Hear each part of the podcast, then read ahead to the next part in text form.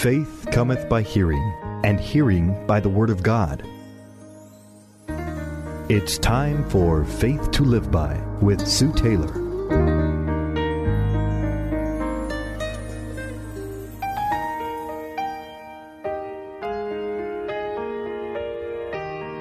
Thank you for joining me today on Faith to Live By. This is Sue Taylor.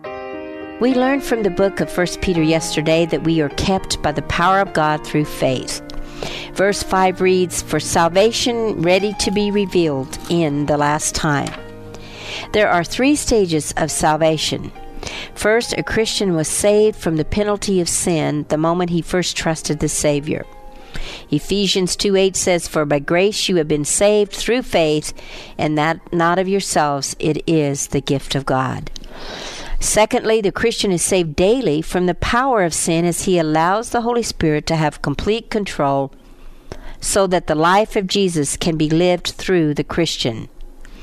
Romans 5:10 tells us, "For if when we were enemies we were reconciled to God through the death of his son, much more, having been reconciled, reconciled, we shall be saved by his life." Praise God, we were saved, we are saved daily. Sin does not have to have dominion over us unless we allow it. The penalty of sin was atoned for, and now we need to understand that the same power which raised Christ from the dead is the same power that keeps us from sin.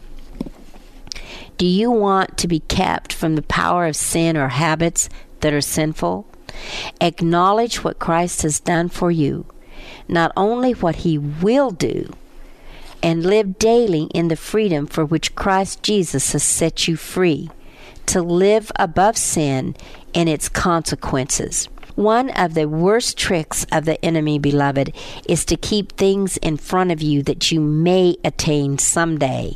Your sin has been atoned for now. Jesus Christ has already taken away your sin and the guilt of that sin. Lastly, we will be saved from the very presence of sin at the time of Christ's return. When Christ returns, our bodies will be changed and glorified, and we will be forever free from sin, sickness, and death. Hebrews 9:28 tells us, "So Christ was offered once to bear the sins of many. To those who eagerly wait for him, he will appear a second time, apart from sin for salvation." Are you eagerly awaiting his return, beloved? This great living hope of the return of Christ is why Peter admonishes us to rejoice, though now for a little while, if need be. You have been grieved by various trials that the genuineness of your faith, being much more precious than gold that perishes, though it is tested by fire, may be found to praise, honor, and glory at the revelation of Jesus Christ. I love those three little words, if need be. Sometimes we need be to develop godly character. We need be in various trials and difficulties. The Christians to whom Peter was writing was suffering persecution because of their testimony of Christ. We think it's persecution because people don't understand us or they say bad things of us. These Christians Peter were writing to were undergoing serious persecutions. Their very lives were at stake. He was encouraging them by reminding them that the trials and afflictions were but for a little while. He was also reminding them to keep their eyes on that wonderful aspect of faith which does not waver, but proven to be permanent in a temporary situation. You know, we can find a fountain in a land of barrenness if we keep our eyes on our goal, which is not gold or position or fame or pleasure, but on the inheritance that Peter said is uncorruptible and undefiled. Thank God he is my banker, and what I entrust to him is safe. Peter contrasted our faith to gold because of all the precious metals. Gold is one of the most imperishable. It can be subjected to intense heat and might seem to be indestructible. But the truth is that gold does perish with use, pressure, and fire. True faith is indestructible. In fact, trials only feed our faith. Instead of destroying us, we find the afflictions only food for our faith and we grow in spite of them. Think about the three Hebrew children in the fiery furnace. It is so good to remind ourselves of those real people in real times of the Bible that went through great affliction.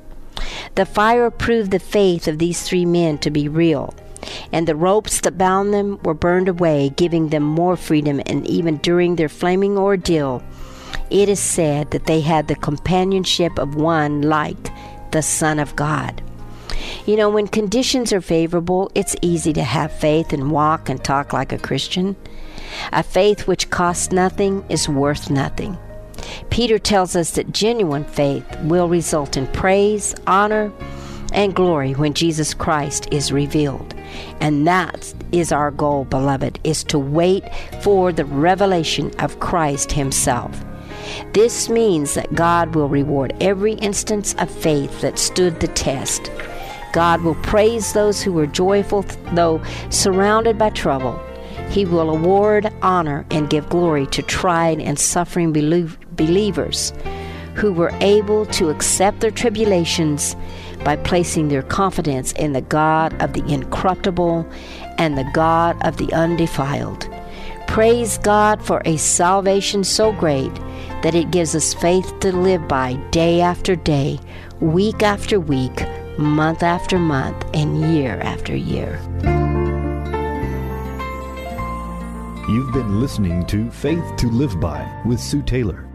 If you would like to write with your comments or to request a copy of this program for an $8 donation, write Sue Taylor, 10827 Highway 86 East, Neosho, Missouri 64850. Sue Taylor is a member of the KNEO team and a keynote speaker at several church and women's events throughout the four state area. To book Sue for your next event, contact Sky High Radio at 417 451 5636.